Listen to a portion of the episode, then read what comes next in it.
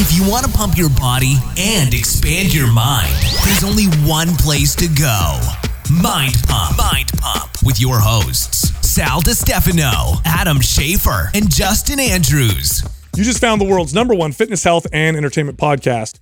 This is Mind Pump. All right, in today's episode, we answered live callers' questions, but this was after a 49 minute introductory portion where we talked about current events and fitness, studies, our lives, a lot of fun stuff. By the way, you can check the show notes for timestamps if you want to fast forward to your favorite part. Also, if you want to be on one of these episodes where you actually call in live and have us coach you on air, email your question to live at mindpumpmedia.com. Now, this episode is brought to you by one of our sponsors, Magic Spoon.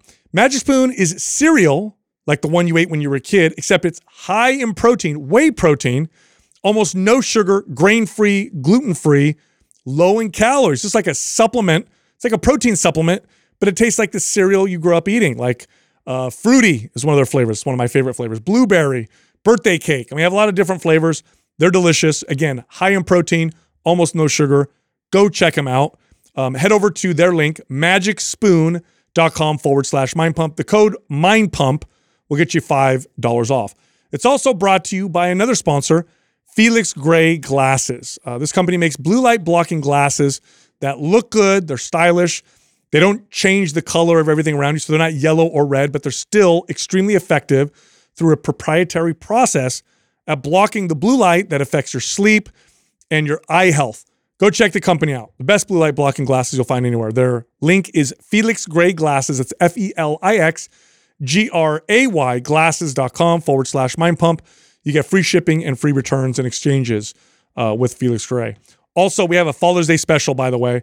Right now, free shipping on all apparel and equipment that is over $150. We sell some exercise equipment, by the way, um, along with apparel. So you got to go check that out. That's at mindpumpstore.com.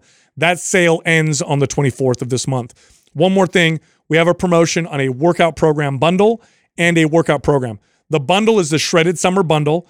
In the bundle, you have MAPS Aesthetic, MAPS Prime, MAPS Hit, and the Intuitive Nutrition Guide. That bundle is 50% off. And then if you just want to try one program, MAPS HIT by itself, so that's high intensity interval training, that program is 50% off as well. You can find both of those at mapsfitnessproducts.com, but you do have to use the code June50 for that discount. All right, here comes the show. The obesity epidemic. There is one main culprit. It's not fat, it's not sugar, it's ultra processed foods. If you watch the consumption of ultra processed foods, you can line it up right with a graph and shows how the more of those we eat, the more obese we've become. Mainly You've said Doritos. that before, mainly Doritos. Yeah. yeah. You've said that before, but I don't know Doritos. if I've ever seen that graph before. Yes. I don't know if I've seen one either, but it does. but, you, keep saying it on the podcast. No, no, no, no.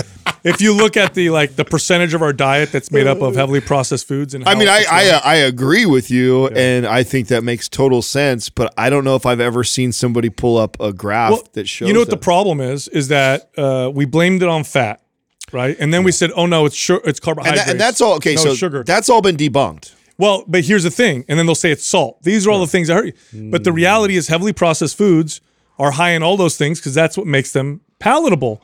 And you eat more calories when you eat foods that are heavily processed. So, that's a fact. So, okay, when, what year, it, what year? I mean, we've been processing food for forever, but what year did it like explode? Like when did the it when, really start to become a part it, yeah, of our yeah, lives? Yes, it started to really kick up in the seventies. Really, you had TV dinners, which kind of became a thing in the fifties. Yeah, it had to be related to the microwave, right? Uh, microwave made a big made a big uh, part of that. That's also, for a long time though. Yeah. Also, um, dual income households grew quite a bit. So traditionally, you had one parent at home, usually the mom, and she usually prepared meals. When both parents worked, convenience became a big factor. We need food to be convenient and easy. Heavily processed foods entered um, into. Are, are you two hunting this down right now so I can make yeah. sure Sal's not lying? No, I'm not lying, bro. Yeah. This is 100. percent well, well, we know we know for a fact that it's excess calories. We know it's not activity. We, we used to think it was oh we're not moving enough, but we we show that that doesn't make up that big of a difference. It's that we eat too damn much, and the best studies on the show that people eat 600 more calories a day just from eating heavily processed foods. That's a big difference. That's well, the deficit that we put people in when we're trying to get them to lose body it's fat. It's always been in the food, like certain companies' best interest to get you to keep consuming their product. So, like, all of their science and efforts went into like having you not just be able to eat one and be satisfied, but eat uh, multiples and get through the entire, uh, you know, chip bag or the entire uh, food, so you could go back and you buy more. Dude, do you know how many potatoes are in a large bag of Lay's potato chips? Like eight. No, it's like five, four or five. Most nobody could eat four or five plain potatoes. Most people couldn't do that all in one sitting, but I know a lot of people that could eat a whole bag of chips, no problem. I know I could. Yeah, yeah. So it makes that big of a difference. It'd be interesting to see how much the average American's diet is made up of processed 70% today. Yeah. Well, and so where I was going with that was the how that's changed. Okay, where was it ten years ago? Where was it ten years before that? Where was it? You know, forty years. That's a ago? good thing to look up. I'd Yeah. say, I think that would be a really good thing. because that up. would that I think that would whether you're these guys look like they can't find graphs. Doug's having a hard time. I see over there. You know how to Google. Yeah. no, obviously. Andrew, I you don't. struggling too? Maybe Sal's a liar. no. No, No, I, I just have. needs, I have, Debunk me. I, pro- I, get- I, I dare you. I have one graph, but it's not exactly what I want. You could just look up what percentage of our diets is made up of heavily processed foods over the years, and then maybe we'll find um, some numbers. But wow, what's that? That's obesity. I mean, obesity is just like skyrocketed. And what year Since did you see- 1960, we see, yeah. and that's really about the time that you know ultra processed foods became really Yeah, I mean, Doug. Doug what else happened though? Doug, Like, when you what, were a what kid- else that was what else that was crazy from the '60s to now? that- That's Well, I mean, there was the low fat fad that you know th- what they did is they added sugar instead of fat Yep. to food. Uh, the other thing was the use of high fructose corn syrup. really, yeah, well, all these sugar, I mean, sugar is literally in like like what do they say? 80, 80 or ninety percent of all foods in the grocery store. Well, yeah, all mm-hmm. these all these things that Doug is talking about are ways of making food more palatable and processing them more to do so. But I mean, that's that's exactly what I said. Like Doug, when you were a kid, do you remember how much of meals were heavily processed foods versus today? Well, I mean, I can't speak for everybody, but my family, you know, we basically my mom cooked everything, so Yep. going out to eat was actually a treat. Yeah. You know, it's funny. If you look at Europe, their obesity rates have obviously taken off as well. Italy um, actually did pretty well for a long time. Now, my family's from Italy, and Italians are, and the culture is very centered around homemade food. They tend to be food snobs when it comes to food. But now their heavily processed food consumption has gone up as well, and their obesity's gone up. Doug, when when when was the the Twinkie and the Ho Ho invented? Oh, those were old. Oh, that's pretty old, yeah. Yeah, so okay, so then but that wasn't a majority of a person's diet.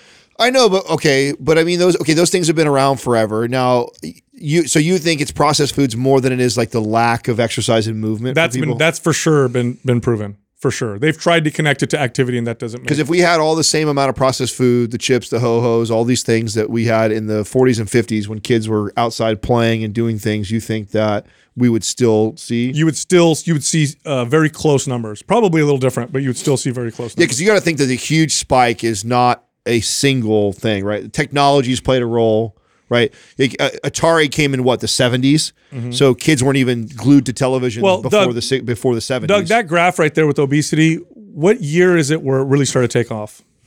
Around 1960. No, no, no. Where, Well, oh, it, yeah. So it was probably around 1990s. Okay. Uh, it really started to do the really start to stick. take off. Yeah, I mean, well, that- we should have the answer for this. This is our generation. huh? you really you really started to see the explosion of uh, both parents working, and convenience became a huge thing. So it was a lot of meals that were in boxes. I mean, I, that, I mean, I know that was for our family, right? So, like, uh, what was that? What's the truck? The Swanson truck? What's the truck that goes around the frozen? The the, the guy that drives. it- Is it Swanson? Yeah.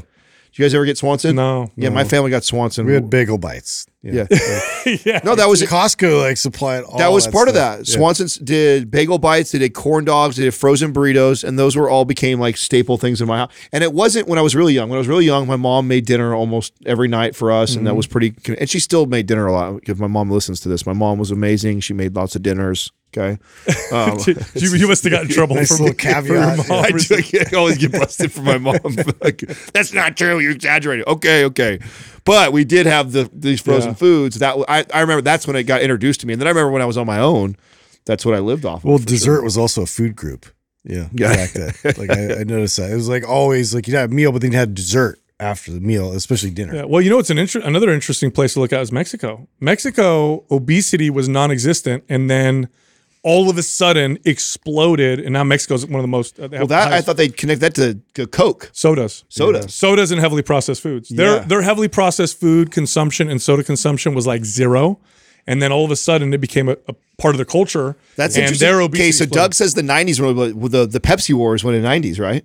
I think so. Mm. Was That it? was You the mean that, the, the, the that cola was the wars. Yeah, the cola Soda wars. definitely had to have been a factor in the whole thing, with in combination with Doug, look up Processed Mexico's I- obesity that's a really rate. okay. So, like, when did like v- like soda vending machines get really popular?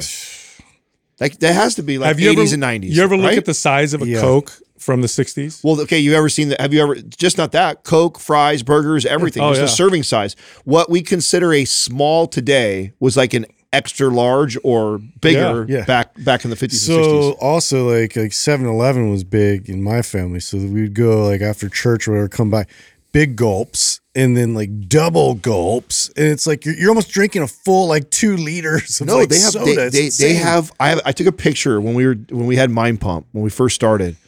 Uh, I, I stopped at a 7-Eleven. I haven't been in one in forever, and they had I forgot what it was called, but it was it was a fucking gallon, dude, like a refillable. Well, it has a handle. I've yes, seen that. Yeah. yeah. It's like it was this big. I took a picture of it on Instagram when when first like this was what seven eight years ago or whatever. Yeah. Dude, if you if, if for anybody who denies this kind of stuff, if you have kids, So unhealthy. Like I have a, a you know my son's 19 months old, right, and we don't give him lots of this stuff at all. We just don't eat a lot of it anyway. But especially because he's a little kid, we were at a party over the weekend. He never drinks juice, let alone soda. Yeah. I don't even think he's ever tasted soda, but he's never had juice. We don't get have juice. We drink water. And I got one of those uh, Capri Suns. Yeah. So at the party, I had a Capri Sun, and I'm like, I'm gonna have him taste a little bit. And he attacked it, like he put the straw in his mouth, and he's trying to get the whole thing. And I take it out of his mouth, and he's like, wants to throw a tantrum. Yeah. And I had to finish it myself so that he could have a tiny bit and be like, oh, we're all done, buddy. And you can see the look on his face, like, ah, I want more. I'm like, oh my God, it's powerful. Yeah. It's powerful stuff. Well, you and, and it's compounding, right? So like you introduce it to them at that young of age, and I think, and you know, uh, not trying to condemn any parents that did this and stuff like that, but I mean, you introduce it, you know, uh, like in oh, it's so cute, it's funny watching them do that, and then they get used to the Capri Suns, and then that's that's like that's like becomes water to them, and then they need the next level of sugar to get that same sensation and then they get that and then they need the next sensation that's how you end up with these gallon big gulp drinks because of how much you need what does that say there for uh, for Mexico, Doug? Boy, look at the growth of that. Yeah, I'm looking at the obesity there. graph between 1975 to 2016. And around 1975, the obesity rate was probably around 8%. And in 2016, more around 30%. That's mexico That's Mexico. Yeah, Wow. yeah. And that was remember they what was the whole Coke thing or the the, the, the Pepsi going there? Oh, I don't know when they started making a big a big um, push in there. I do know that. I talked to okay, I don't remember who it was. It was a trainer, fitness expert who spoke Spanish. We met them at one of these events, and he was starting. He was thinking about starting a podcast and doing it in Spanish. I thought that was a great idea because it's you know Spanish speaking countries like they really have a need for this and a desire. And he was going through some of the stuff, and he goes, "It's crazy how much." He goes, "Obesity was not even a thing." a few decades ago. Whereas here in America, we were talking about the obesity. We've been talking about obesity epidemic for a while. He goes, it exploded over there, and he goes, and you know, soda became a part of the culture. Like mm-hmm. every meal, you serve soda. So he's like, I really want to, you know, create this for Spanish-speaking countries, in particular Mexico. Do you believe we correct it? That we're going to reverse it. Yeah. I don't. Boy, I don't. I mean, I don't know how. I mean, if, if you've ever had, have you guys ever had anybody in your family or dealt with addiction at all, like drugs and stuff like that? Have you ever had it? Do you guys have anybody close to you that you've seen it like firsthand or anything? Um, I had a friend, but not not family member. No. I have. It's like it's a crazy, unbelievably powerful thing to watch, right? Like just how how much it takes over somebody's life, the things that you do, you know, just to get your fix and things like that. And you're talking about drugs, right? Things that we we've uh, uh, socially demonized and uh, are bad. And food doesn't have that same, you know, uh, label as No. drugs do, but yet could potentially harm you the same way if you abuse it and overconsume it. So this is the reason why I don't think that we correct it is because it's still celebrated. We don't look nobody looks at food right now and goes like, "Be careful, like cocaine Yeah. or heroin or pills or anything else like that. Nobody looks at it like that still. Well, look at what you're The doing. worst you get is when you go to the grocery store and then check out and you got like a pint of ice cream. Like, oh, you you treating yourself tonight? Like, I didn't need all that. Yeah, you know, like I'm just uh, like, Well, I'll give you guys an example of how challenging this is. There was a study that was published. I go on sciencedaily.com, great place, by the way, to look up studies. And there was a debate over ultra processed foods, which to me is always like, really? A debate? So I'm pretty sure one side is accurate, the other side is funded by heavily processed food companies. Sure enough, I read the arguments, okay? On one side, the argument is studies show that people consistently overconsume when their diet is made up of heavily processed foods. Very true. They've done some of the best controlled studies on this, and it averages out to about 600 more calories a day, which will make you gain a lot of weight in a short period of time. The opposing argument, you ready for this? The opposing argument was, well, you know, plant based foods, which are really good for us and good for the environment, are, uh, are often ultra processed, you know, because you eat like a, a fake meat product or whatever. So they're trying to argue that those are healthy because they're plant based and that, therefore these are okay ultra processed foods. So should we we shouldn't demonize them as things that are unhealthy. It's this is what makes it so challenging because then you get the average person who's who's hears all this information and says, you know, okay, let's have dinner, guys, but we're going to eat healthy today. So instead of regular nuggets, we're going to have vegan nuggets. We're going to have pizza with no meat on it because it's all vegan and we're going to, it's going to be awesome. And we're going to be so healthy. So people are so confused about, you know, what, what's going to help them. Do you know I read I read a, a thing on uh, vegans. You know how what percentage of people that uh, do the vegan diet go back? Oh, it's a, it's got to be a large was it like sixty percent? Eighty-two. What? Yeah, double, double check. It's like eighty-two or eighty-four, or 80. It's you know to why? eighty-four, somewhere in that range. because the majority of people do it because they think it's going to improve their health and lose weight. Yeah, And the only people that stick to it are the ones that have like moral, ideologies attached to it. yeah, like like a real strong moral. Eighty four percent. Eighty-four. yeah. eighty-four percent. Did you, yeah? Did you also see? So this this might get a little touchy, but it's all right. That's vegan or vegetarian. Yeah, yeah. And again, it's a majority of people who think they'll doing it to lose weight or to improve their health. They don't have any real moral. Yeah, they watched a documentary and also I think it's the like people who do it because they really, really think that it's better for animals and they really don't want to hurt animals. They're they're more likely to stick to Yeah, it. I still think there needs to be a market for like vegetables that are actually made out of meat. Did they, there's been funny memes of people done that. You have This- like this- broccoli that's just Right, like bro. sculpted meat. Bro, this is Meat's this brown, it Hey, look- this look tastes good. just like broccoli, but it's made out of sausage. Yeah, right? yeah. So just you just look more virtuous that way, you know, but you're not quite. you pretending. Yeah, you're not quite vegan. You're, you're but- eating you're eating a salad, but it's made out of beef. Yeah, they're like, oh, you're doing so good. This is hot dog. I am doing good. Thank you. Yeah, this is no. You okay? So this might get touchy, but um, a, a a disproportionate percentage of people who are vegan have uh, mental disorders like um, anxiety and depression, more so than people who are eat omnivore uh, type diets. There's a couple theories as to why. One has to do with the nutrient deficiencies that are more present in uh, vegan diets. Because vegan diets require you to have more variety to make up nutrient imbalances. Is this where creatine kind of helps to address some of that? Could be that. It could be the B vitamins are very common. Low iron. There's certain nutrients that are harder to get. That's why uh, vegans often get encouraged to take supplements. Um, so that's that. And then the other one is this: is that someone who may feel is more likely to be anxious or depressed. Maybe this is a theory. maybe more likely to attach themselves to an ideology like veganism to say, okay, well, th- I'm doing this because this is better for whatever. So those are the two theories. But but studies do show a greater percentage have those things. So You know, since you brought up processed foods, I got to bring up this article that I read. D- I, were you guys in the room when I was sharing about Dippin' Dots to Doug? No. uh-uh. you know, I've never had Dippin' Dots. Oh, really? Yeah, They're, what is it? My son like was talking about that the other day. He's like, "Oh, I want to try that." they're like freeze. It's like freeze dried ice cream balls. So it's like wh- when I was a kid. Have you guys tried them? just ice You've cream, never tried but them. it's smaller. Have you tried them before? no, I haven't. Oh wow, that's great. Yeah, Doug, have you tried them? Yeah, I've had them once. Andrew, you tried them?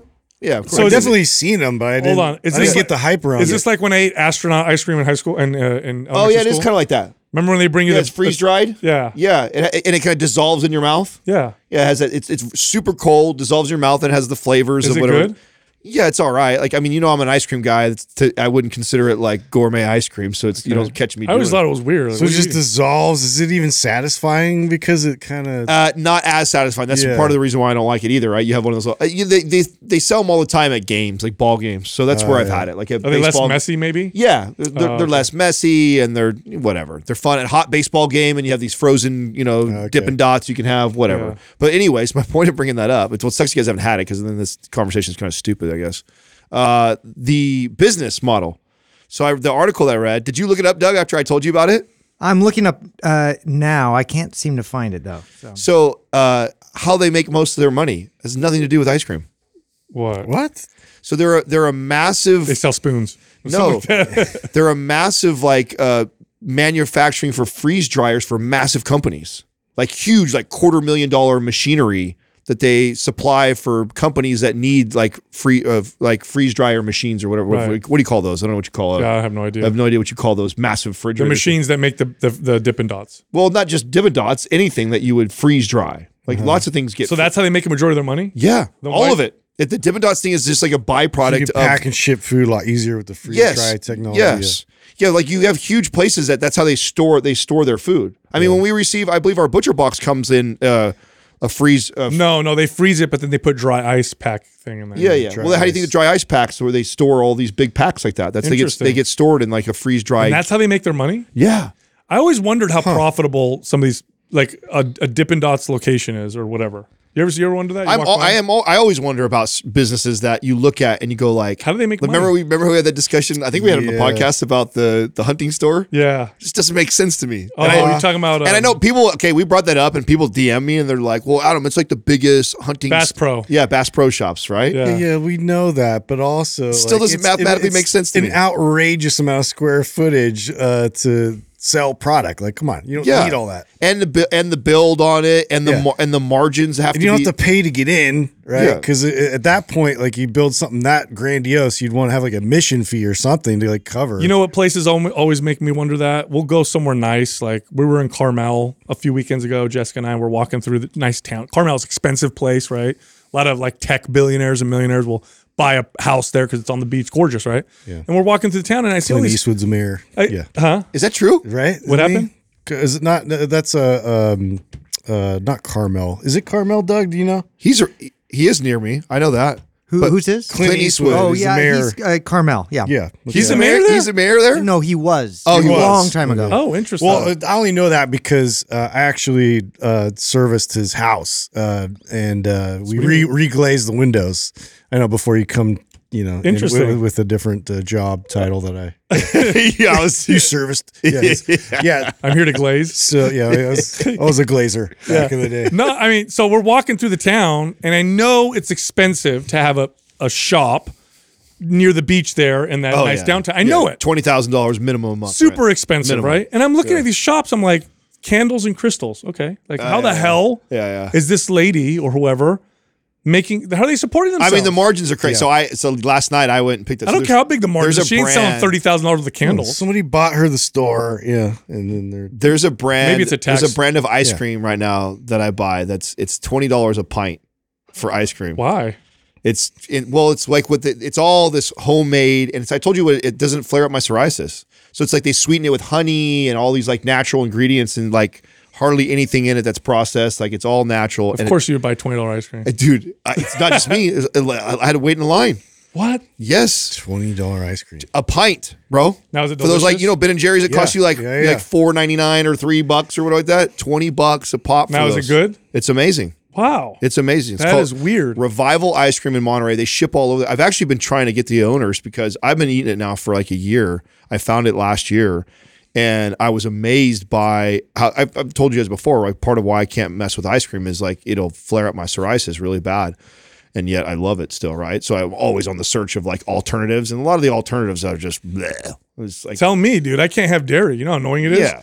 Every time we go get ice cream, if we're somewhere and there's an ice cream place, I'm always like, I'll get the dairy free option, and it's always like, and their dairy. By the way, their It's always like raspberry sorbet. Their Oh, dairy free options bomb. So uh, they what do they have- make it with?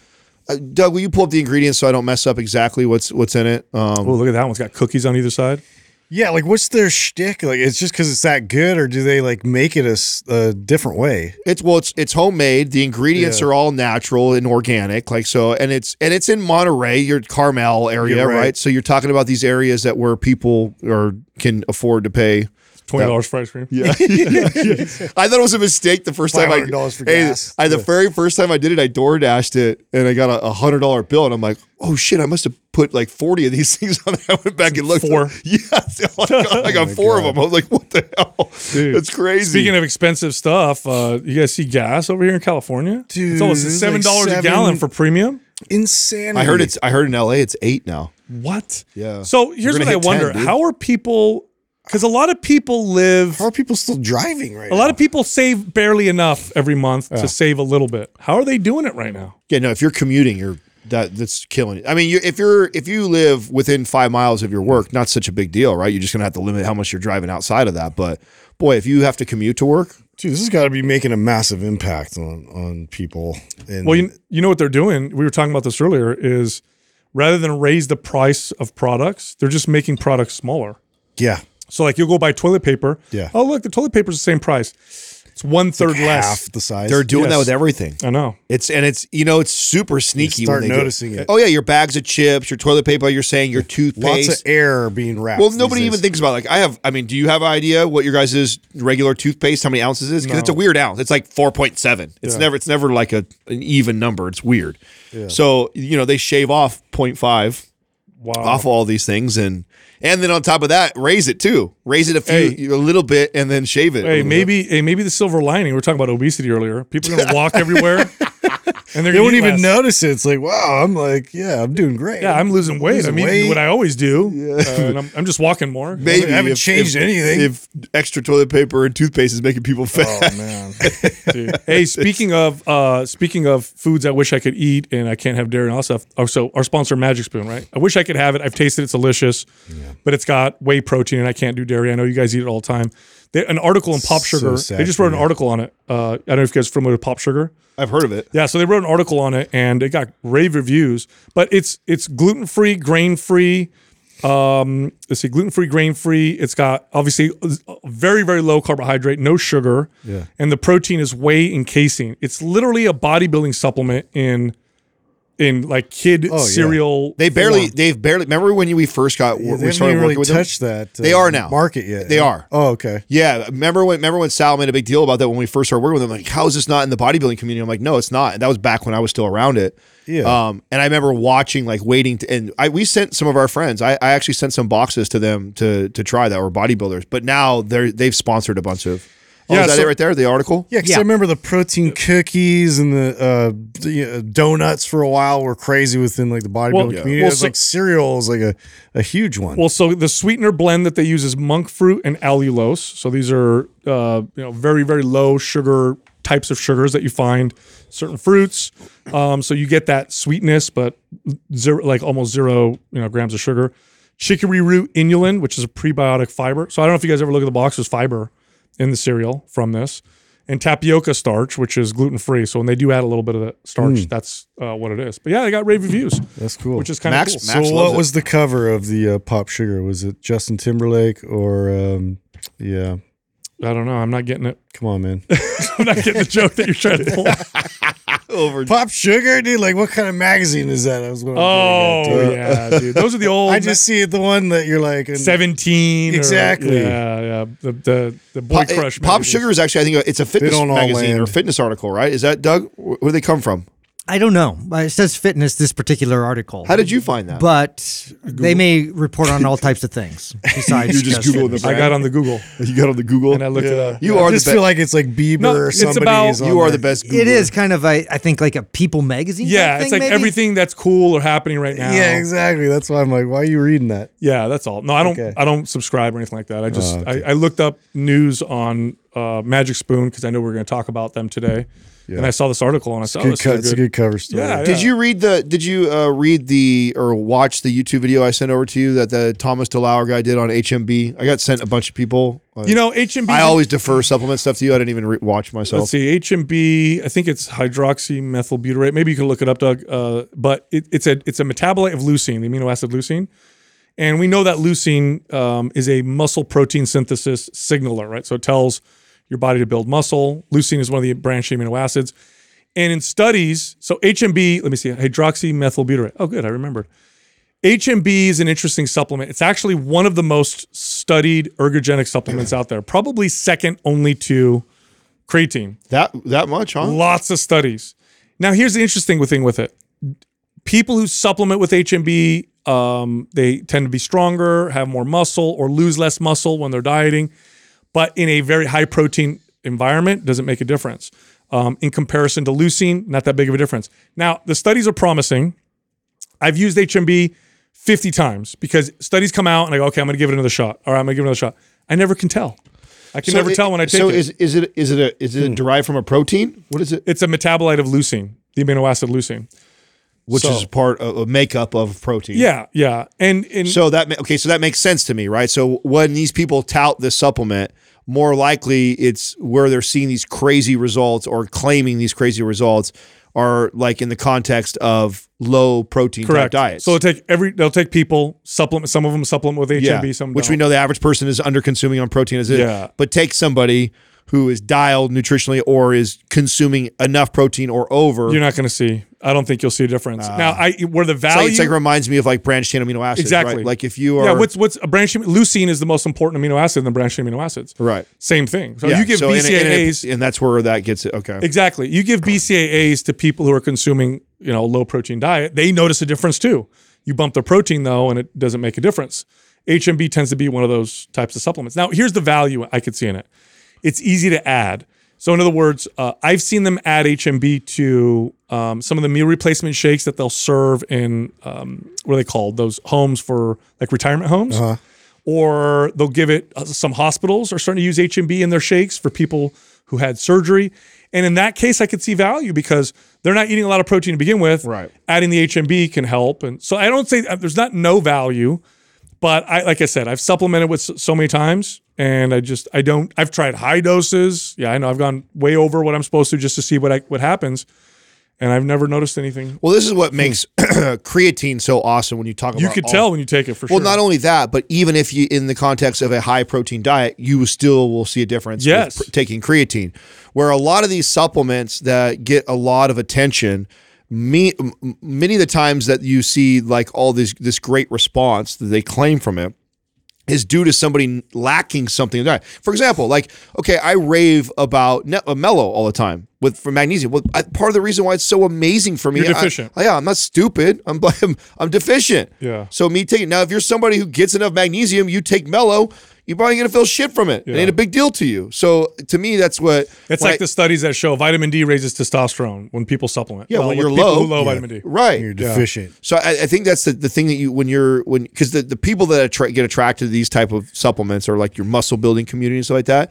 And if you're already the kid who is hitting 1.5 grams of protein per pound of body weight, You know who I used to recommend HMB and, and branched chain amino acids to? My vegan clients. So I had clients that were vegan, and the legit was a better diet for them. I, again, there's you know lots of different people, and some clients just they felt better eating that way. Usually not, but these clients did.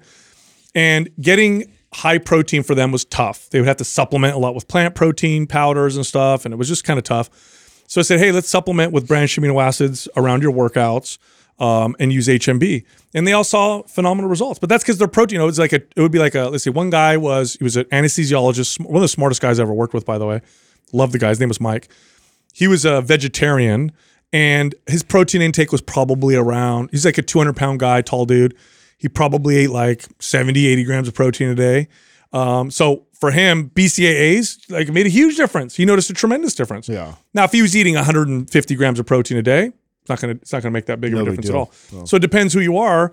Uh, that's where you'll see the value, you know, type of deal. transitioning out of fitness and nutrition, uh, did you see the article that I sent over to you guys in the group thread about the 40 year mortgage? Oh, you called it, didn't you? Yeah. Right? Yep. I got It's an e- coming. I got an email from It's one about of our- time you called something accurately.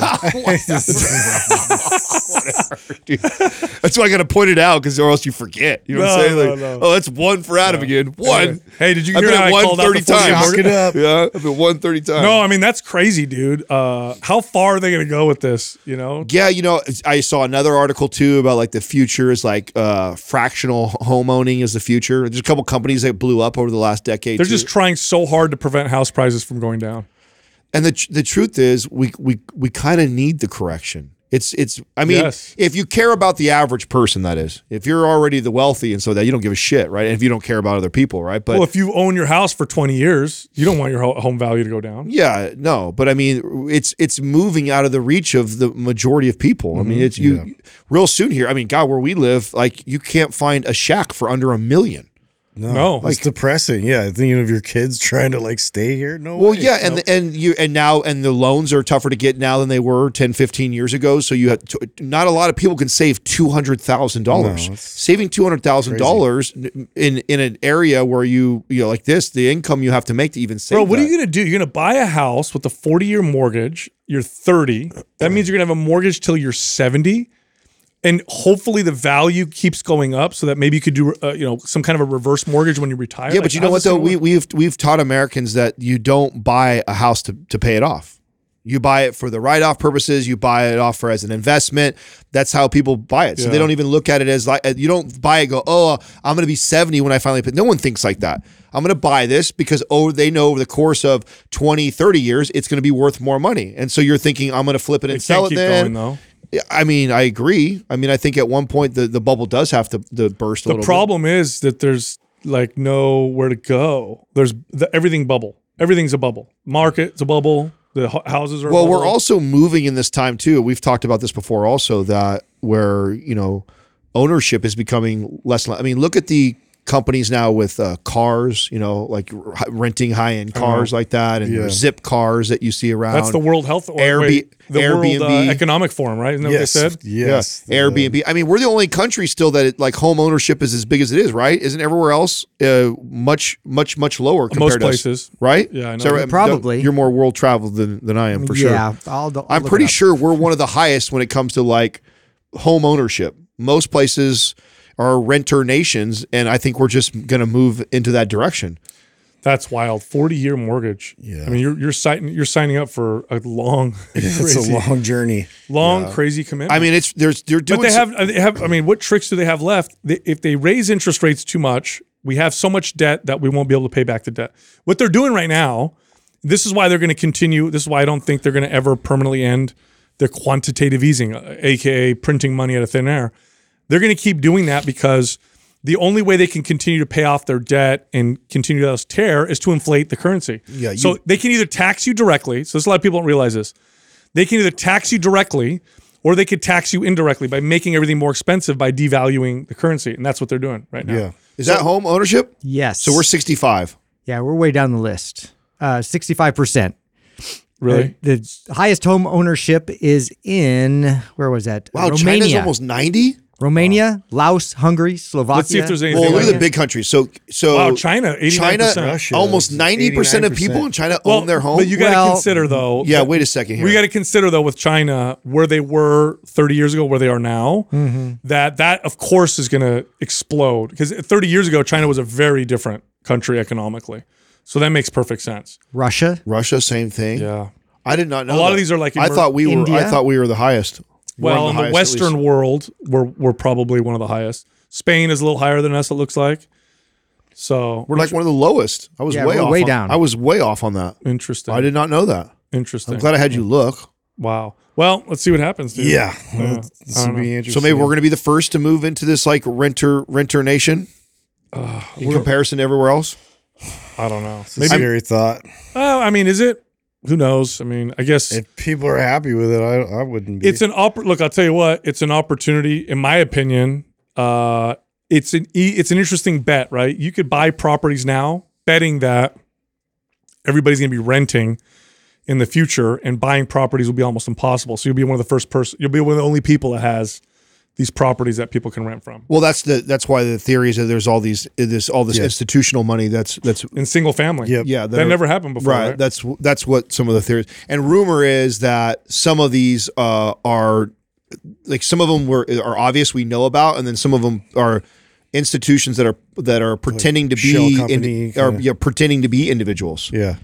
So they'll they'll like email someone like that has like a, a real estate portfolio as if they're a, a family who's you know trying to move in this area, but they're really like like a, like a Blackstone, like a big institution. Interesting. But the person who's supposed to go out and go find these properties are targeting houses and stuff like that, and they're they're posing as if they were a an individual or a single buyer. Yeah, because I mean, I don't know how much truth there is to that, but Well, I'm sure because think of like um, if you're the the seller and you have options in, in that range, like if you're going to give it to uh, a company versus like a, a family, So that's the you're theory. Be more pulling to the family, so I could see them trying to mask that on some level. so that's a, that is the, the that's exactly exactly right. That's the theory on what because someone might go well, like, they're trying to avoid the political pressure too. That like, too, yeah. both, right? So there, it's but it's Justin's point is the point that they make why that's being done. Like, why would it? Why would Blackstone do something like that? Well, it's- well, it's because exactly what you said. I'm a seller. I, I'm going to make my money no matter what. I'm moving no matter what. What do they? Did they send like? Uh, oh, I guess you don't meet them, right? When you sell your house, you don't like meet like fake Olan Mills pics, you know? He's me, and my family. It's not even that. They, it just it's just that simple. They send over an email, say, "Hey, my family and I are interested in moving this area. We love your house. This and that. You know, could we? We were and and because everyone's getting so many offers right now, they they you know go towards that one, thinking that it's an individual, but really it's not. It's an institution that's going in and buying. Hey, I, I got to tell you guys, I got uh, I had this funny conversation with Jessica. Almost got in trouble thanks to you, Justin. So she gets in the car. she gets in the car, and we're driving, and then she reaches down into the side. You know, on the side door, there's like a little space uh, space where you could store things or whatever. And she pulls out these sunglasses, and she goes, "Whose sunglasses are these?" And I'm like, "Oh, those must be yeah, I left those there, dude. I'm like, "Those must be Justin." She goes, "This these are girl sunglasses." I said, "No, they're not." I said, "I said those are Justin's." Dude, those are and not she's girl like, "These are not guy sunglasses. These are girl sunglasses." And so we went back and forth. I'm like, rocking some juicy I'm like, text. what do you got? What do you dude. got, dude? I'm like, text Justin Oh, right now. Some Madsons. I, wear black flies. Like I don't wear It's like a- ass fucking. It's like a brown- frames, dude. It's like they're a- big. I got a big ass face. They're like, it's got like a brown like It's like frame, you know. Yeah. The, I can't wait for mine. they're square, dude. They're not like those big round. she literally thought it was a Old like- lady like, you know, ones, girls will wear those big like, Yeah. yeah, yeah. That's what she thought. I know exactly what she's thinking, Bro, we went back. Wrong. I'm like, can you? I said, we will text Justin right now. There's not a girl wasn't in my car. You know how I got her? I said, put, try putting them on your head, and she put them on. She's like, oh yeah, they're Justin's because his head's like this wide. well, I did. I knew that because you originally we were getting our Felix Grays. You had like Nash or whatever. I, I put those on, and they were like little spectacles on So- my face. I was like, son of a bitch. hey, So Nash, Nash is what I wear, and I, you know, I got a real narrow, narrow face, and I have to wear small glasses. So I can I didn't even account for that. What are these? Just I'm like, like, what are these do they fucking have other options? glasses? hey, Yeah. what are they, hey, like those. What are those glasses that they you know they just pin right here? That was like The that for- monocle? yeah, it was a monocle. yeah, dude. I like They that. look like, they look like little glasses. reading glasses for him. I like that. Felix Gray's. Have you seen their Faraday? I like those. Did you? Do you? you, like- you- I- you I- thought they I were can too only feminine. do Jemison. I think it's they're the too only one that fit my face. Pull the Faradays up, Doug. I, like bought Faradays originally thinking that I would like them, and they came in. So did you guys know that? Oh, you guys knew this. You would all, totally like all their glasses are named after like scientists and physicists, and so so Faraday. I like remember the when most what- brilliant people. I remember when what's his face said that, right? The owner when we had him here on the show. I thought that was so that was so cool that they did that. I I think they should highlight that more and market it. They don't even mm. talk about it. Yeah. I didn't even know. It's so cool. we have all these brands and names. I never We have once like, like, Edison's. yeah. I'm so kinds dis- of- I, like how did I not like start, go like these names? Yeah. so, put put the black ones. Oh, Faraday's. They don't look like they're, yeah, they do. See how they're it comes to a so that point how they uh, come up. Yeah, see, those are chick. They got the little Yes. like cat kind of feature. Yes. I guess them, you could do dude. that. Come on, Maybe. guy. Yeah. Yeah. Maybe. Yeah. I don't know. I got him. I got him, and I gave him to Katrina right away. I was like, "Oh shit, I can't wear these." Hey, I just thought it was funny. I 'cause should have went. Oh, I'll give him to Sal. He'll wear them. I just thought it was Just need funny. a little eyeliner to wear. No, I, I thought it was hilarious because it's just because she goes to put them on her head and like one ends here, one ends over there, and then she's like, "Oh yeah, there ain't some either it's Justin's or some big ass head girl came in your Yeah, yeah. like, either way." No, they you know do, that you know yeah. there's Say funny. you know there's like uh there's like rules to well, not well, they're not rules but there's like uh, when you when you buy trying to find like sunglasses or glasses that Yeah. like shape to your face you're supposed to do the opposite of what your face is So I have a I have a, I have a fat round face, right? We always talk about that. Mm. So like square, narrow lenses look better on someone like me. Round glasses don't go well with a round face.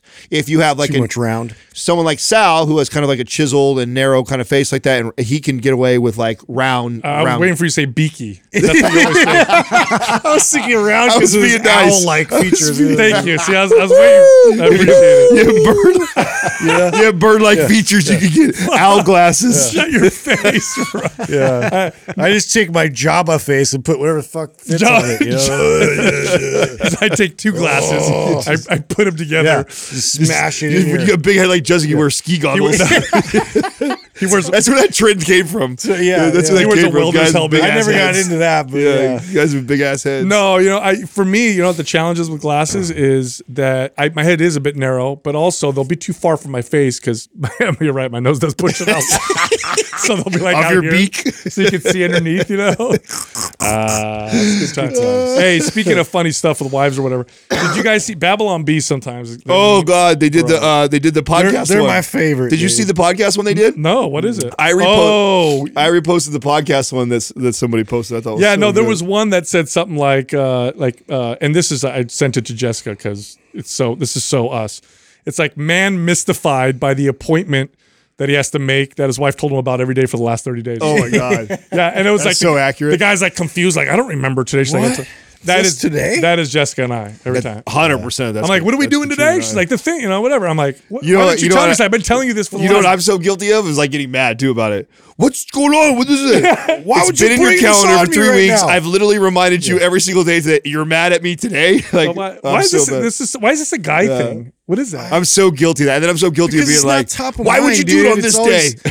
yeah, it's always random things that like like yeah, whatever, dude. Like it's not on my stack of priorities, you know, but it's on their stack of priorities. Yeah, so it's, like, number one. Do you guys do you do this? This is what I do. It's like just I'll show up, just plan it. Yeah, just show up. whatever. Yeah, Yeah, no, it doesn't. I'll be always- there. Doesn't Yeah. always work, but I saw it. I'm like, oh, this this doesn't just happen to me. Apparently, No. they made a meme about it because it's so. It's very It's so accurate. very common. anyway, yeah. another thing for you, Justin. Uh, di- okay, so you uh, you I've shown you guys this before. The cheese rolling race they do. I don't know where they do this. Yeah, they roll down the hill. I think it's in uh, and they chase Scotland. they chase I wanna after it, right? So you can watch videos. of this. They chase after it, and it is not like a normal hill. It's a cliff. No, and the, the the challenge is is that they can like literally run down this vertical cliff, like And hill. people break their yeah, and they just and- tumble with it, and their body just like flops all the way down, and yeah, there's all kinds of injuries. And the award is the roll is the cheese. There is no money.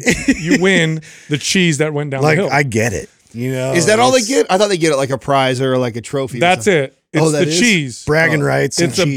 big a big wheel of cheese. my kind of. Anyway, there's this American American girl won it, and she's getting like famous because of it. Really? Maybe Doug could look her up. Yeah. Um, I don't know. It says in the in the title it says American a, a woman from North Carolina. She won the annual cheese rolling contest in the United Kingdom, and I don't know. Apparently, she's attractive. I don't know. Her name is Abby Lampe. Maybe you could look her up, Doug. A B B Y and then L A M P E. fearless because that hill is uh, like that grade is, is like this. Yeah. Well, I'm wondering. Like, uh, I'm, I'm I'm trying to look her up to see how how like attractive she really is. I'm wondering if she's attractive or in, in that setting. Yes. like think about all the people that chase after cheese down a hill. You know what I mean? well, I'm picturing them. dude, Yeah, You know? It's not people I would put on uh, Sports I could definitely Oh, yeah, see she's you- cute. I could definitely oh yeah, that she's cute. But I mean okay. again, um, I wonder what her competitors That's the hill like. right there, huh? Yeah, Yeah, it doesn't look that crazy right there, but when And No, they you have those tell, you can camera tell by the shots people. you're You going can down. tell by the way people are hiking up. They're all like an angle just to hike up. It's Bro, crazy. Oh, they I you watch them You can't. You cannot. It's impossible to run down without falling. I've never Everybody seen. falls. Yeah, everybody rolls and Yeah. falls. It's that steep for Dude, sure. There's no way. Like you got to be some kind of weird like cat ninja. Is that something. on your bucket list, Justin? I mean, if somebody were to say, "Hey, man, we're gonna fly you out," like I, I may consider it. Careful. We have a. Oh big list wow, bro. You But- almost you almost you almost put it out there. Yeah, careful. But I'll, You should know by now. We got we got people everywhere. You know, what I'm saying some random person's like, I just happened to put those events on, Justin. man. We'll get you out here. Hey, I, mean, I don't know. Like it's, I it's think kind it of would- up my alley. I think it would be great for Mind Pump if you I would definitely hurt myself though, which would not be good. No, I don't know. Did you guys? Uh, pretty did, tough. did either one of you guys read that article that's going around right now on the cancer treatment? I did. Immunotherapy, really interesting. It was only, I think, 18 people, but every single person went into remission. So basically, with the Wow, treatment, 100%. 100%, yeah. yeah. Now, here's the thing with cancer is that you often will see these like really exciting, promising thing, and then it doesn't really, you know, kind of work itself out. Yeah. But this is exciting because it's this new technology. And what they did basically is through this technology, they teach your immune system to be more aggressive against cancer. Hmm. And that's exactly what happened. And people went into com- everybody 100% cure rate That's essentially. so awesome. I mean, Yeah, just with to it. see little glimpses of hope like that. it's Now pretty there's a high rate of like al- allergic reaction and stuff like that from it because it obviously heightens your immune system. Yeah. So my fear would be: Do you cure cancer but then create autoimmune Now issues? you have an overreactive. Yeah, but come on, would you rather immune have system. an autoimmune issue or die of cancer? I Well, of mean, course. I mean, look at our current treatments with cancer. It's chemo. It's Yeah. like this. This will kill your cancer, and you know maybe you. What type of um, cancer was it? Was it diff- all different types or? I believe so. I can look it up. Uh, Yeah. I, I don't think it. I think they were all. And did it say like what stage they were in? yeah. uh, Obviously, no, the, the doubt they were like stage four and then went into remission, right? It'd No, early, no. early, early onset. no, I don't know. So, oh, 12 patients. Sorry, 12, 12 patients who received this experimental treatment. It's really interesting.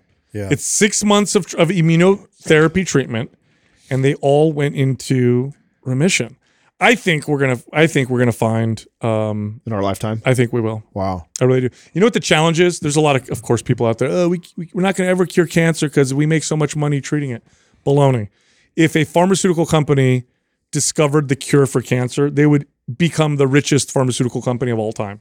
Bottom line. Yeah. So that's baloney. Yeah. What it is is is an extremely complex disease. Uh, two different cancers can be two completely different things. It's your own cells. So how do I kill your cells without killing you?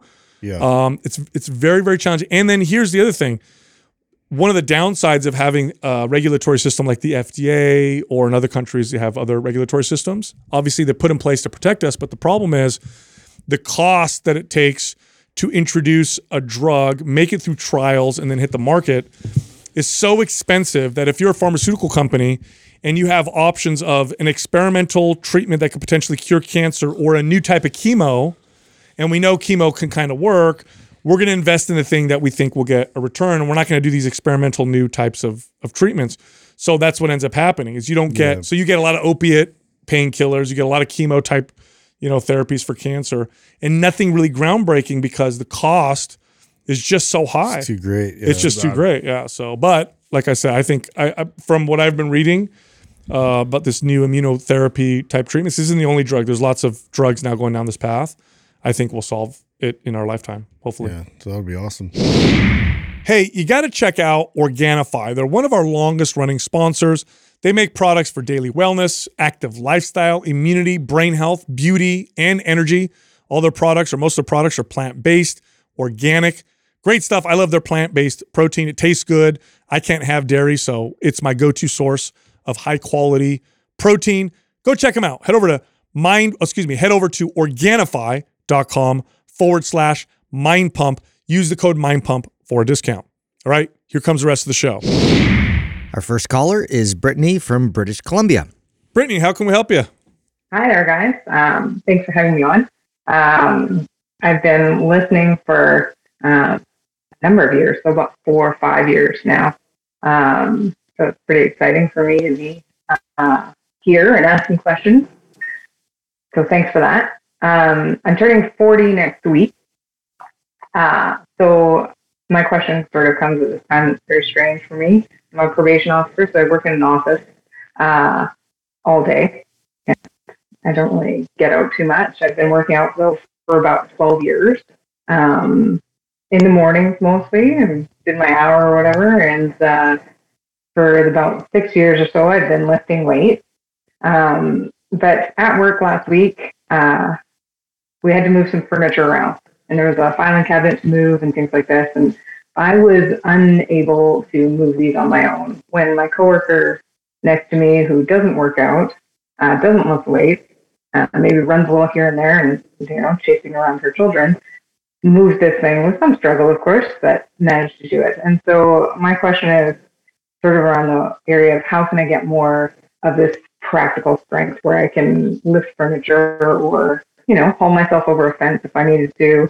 Um, Yeah, that's a that's a really great really great question. So, a couple couple things I want to address here with that. Um, one is be very careful comparing yourself to other people because there's such a wide degree of you know genetic strength. And i mean i've had i've been working out since i was 14 and i can't tell you how many times i've had employees or new members come into the gym and just outlift me almost right out the gate. So so there's that. There's also you know you might have days you're less strong than other days. So really the only fair thing to compare yourself to is to yourself. Now the second part of your question is how do i increase my practical strength? Getting stronger generally in the gym will have some carryover to real life but really it's the exercises that are compound gross motor movement that are going to give you the most carryover. So deadlifts and squats and overhead presses and then doing l- exercises that are not so conventional like um, farmer walks or rounded back carries like carrying a sandbag that kind of stuff. Yeah zercher squats like there's a lot of carryover to those exercises to um, you know what you're talking about. A good program for that by the way MAPS Strong is one of the best programs we have for applicable strength and the MAPS Performance would be the other one Those are the two I was thinking. of. those are the 2 programs that i would say if, if you're looking for that kind of carryover real world strength those are the ones i would, I would go for Yeah, what did your workouts uh, consist of for the most part? Like, has it just been all machines or, or you know, hypertrophy based? No, actually, I'm totally in my house. I've been working out at home for years because I, I don't like to go to the gym at five o'clock in the morning. Uh-huh. I prefer to just not have to do my hair or anything before I go there. and um, so I've been, for the past two to three years now, I've been doing your guys' programs actually. Um, so I'm doing anabolic right now. This is my second time running through that. I've done performance and um, aesthetic as well. are you so you- you've done performance already? Yeah. Okay, great. Because if I, I listening to your question, I would run performance and then strong. I mean, based off of what you're trying to get out of it, I think those two programs are some of the best programs for that. I think the performance is going to address uh, the multi-planar movements, and I think uh, anti-rotational stuff that you're going to get from that. Uh, and then for strong, you're going to get some of the things that Sal was talking about: rounded back lifts, zercher squats, stuff like that. Yeah. I, are you are you stronger in your workouts? Do you feel stronger in your workouts than you did, let's say, two three years ago? Generally. I think I do, Okay. but I don't really feel like my weight hasn't really gone like my weight haven't really gone up that much. Okay, but you've been you've been working out for so long that that's understandable. Yeah. So, you know, you can't have those kind of beginner gains uh, forever. But but at the very least, you don't feel weaker in your workouts, like significantly. No, Okay. no. Yeah, let me look. Let me tell you a story, okay, Brittany. I've told this before on the podcast, but I remember this is like the first time I learned just how specific strength is, or at least the first time I, it was revealed to me. I was I don't know. I think I was 16 or 17 years old, and my grandfather from Sicily was visiting our family. So my grandfather at the time was in his uh, either his late 60s or 70s, and he's been working manual labor. I mean, his whole life, poor Sicilian, right? And he came, and my dad at the time owned a construction company, and so it was the summer, and I would go with my dad for to help him. And my grandfather was no way in hell was he going to stay at home while we all went, so he went to go help us. Okay. And we were mixing cement, and I'll never forget my I don't know seventy year old grandfather just smoking me. Now consider I had been working out by this point for like three years in the gym. I'm a teenager, full of energy. And my 70 something year old grandfather literally was crushing me with carrying buckets of sand and mixing cement. And, you know, I couldn't believe it. I told my dad, and I was like, this is crazy. And he goes, well, you go, he's all, this is the stuff your grandfather's been doing forever. So he's good at it. He's got technique. He understands how to move these things. So there's a lot of skill that's involved with strength as well. So if somebody, for example, moves furniture a lot, they're going to be better at moving furniture than someone who lifts weights at a lot, a lot typically. So that's another thing to to consider. But ultimately, you can't compare yourself to other people. You have to.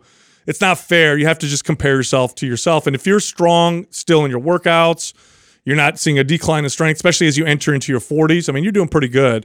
So now, do you have MAPS Strong? You said you had performance. Do you have MAPS Strong?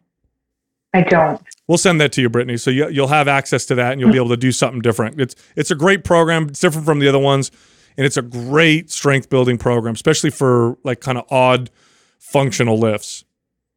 Great. Thanks. Awesome. Yeah, thank you.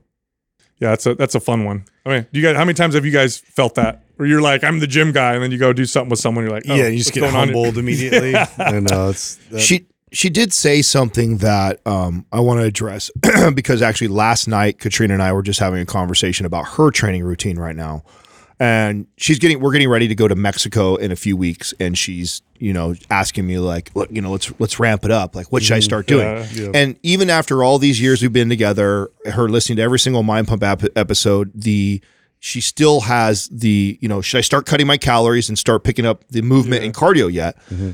And I asked, and I had, and she's been consistently going since January, like consistently four times to five times a week. She's been lifting and she's following our programs. And you guys eat healthy and yeah, right. So that's all she's on, and she's in pretty good shape. She's just wanting the next level, right? And I said, well, before you before you start to cut calories, when was the last time that you really ramped up your intensity in your lifting? She goes, mm-hmm. well, what do you mean? Yeah. And I said, well, I've I've watched you lift and you're training, but I I, see you lifting weights. Not pushing yourself. That's right. I see you lifting weights that are lighter than I've seen you lift before, which is good because we were coming off of you not really being consistent not that long ago. And so I think I advised you that way just get back in the motion, start lifting again. But before I would start cutting calories, why don't you really start to push the weight? And mm-hmm. she's like, you know, you're right. I haven't, I've been just kind of, I mean, I'm training and I, you know, and I get a nice little pump and like a little bit of a sweat, but I'm not, my training intensity hasn't really increased this whole time since I've been training January. So she said something that, you know, I, I didn't get a chance to ask her to go a little bit deeper. But sometimes this happens, and it, and it happens. It's more common with my my female clients. It's more common seeing it with my wife. Is you know, uh, you can get in this like routine of like following a program like ours and just moving the same weights. Well, especially when you're working out at home. That's right. And this is, I had the same conversation, uh, you know, with Courtney as well. It was just one of those things where w- when you get into the groove and you're like, man, I'm so consistent, but uh, you start like gravitating towards that same weight. So you see what's the, you know, itemized for your workout for the day, and then you just grab the weights you always grab. That's right. And it just becomes sort of like this routine instead of really pushing yourself outside of that and progressively overloading, which then, you know, pushes for that change in your physique, that change in your strength. So, yeah, sometimes you really do need that nudge uh, Yeah, to, to, that move it forward. was the exact the exact advice I said to Katrina was before we cut calories. So what I want you to do because I haven't seen you do this, track your protein. I know you've been eating good, but have you made sure consistently you're hitting your protein intake every single day? And I want you to push the weight. Give me that for the next two weeks, and then I'll adjust. watch what happens. And watch what happens, and Yeah. then I'll adjust from there. And the truth is, more often than not, when you've been working out for years and years and years, it's good to train in a consistent way. That's right. don't beat yourself up. But interjecting these two, three, four week periods of higher intensity and push, I mean, that's how you get, that's how you get your body to continue. well, especially to, when, when you you're want leveling off, Yes, you, you need that. especially when you're wanting to see progress. Yeah. If she came to me and said, "Am I doing a good job, hon?" I said, "Yeah, you're doing great. We're eating healthy. We're making good choice. We still have some flexibility. Yeah. We had pizza the other night. Like, and you're training four or five days a week. You're moving good weight. But if you want, you're if you tell me, "Hey, I got Mexico in three weeks, and I'm wanting to make moves. I want to see change. I want to bring a great bikini mm-hmm. body. I want to take the next level."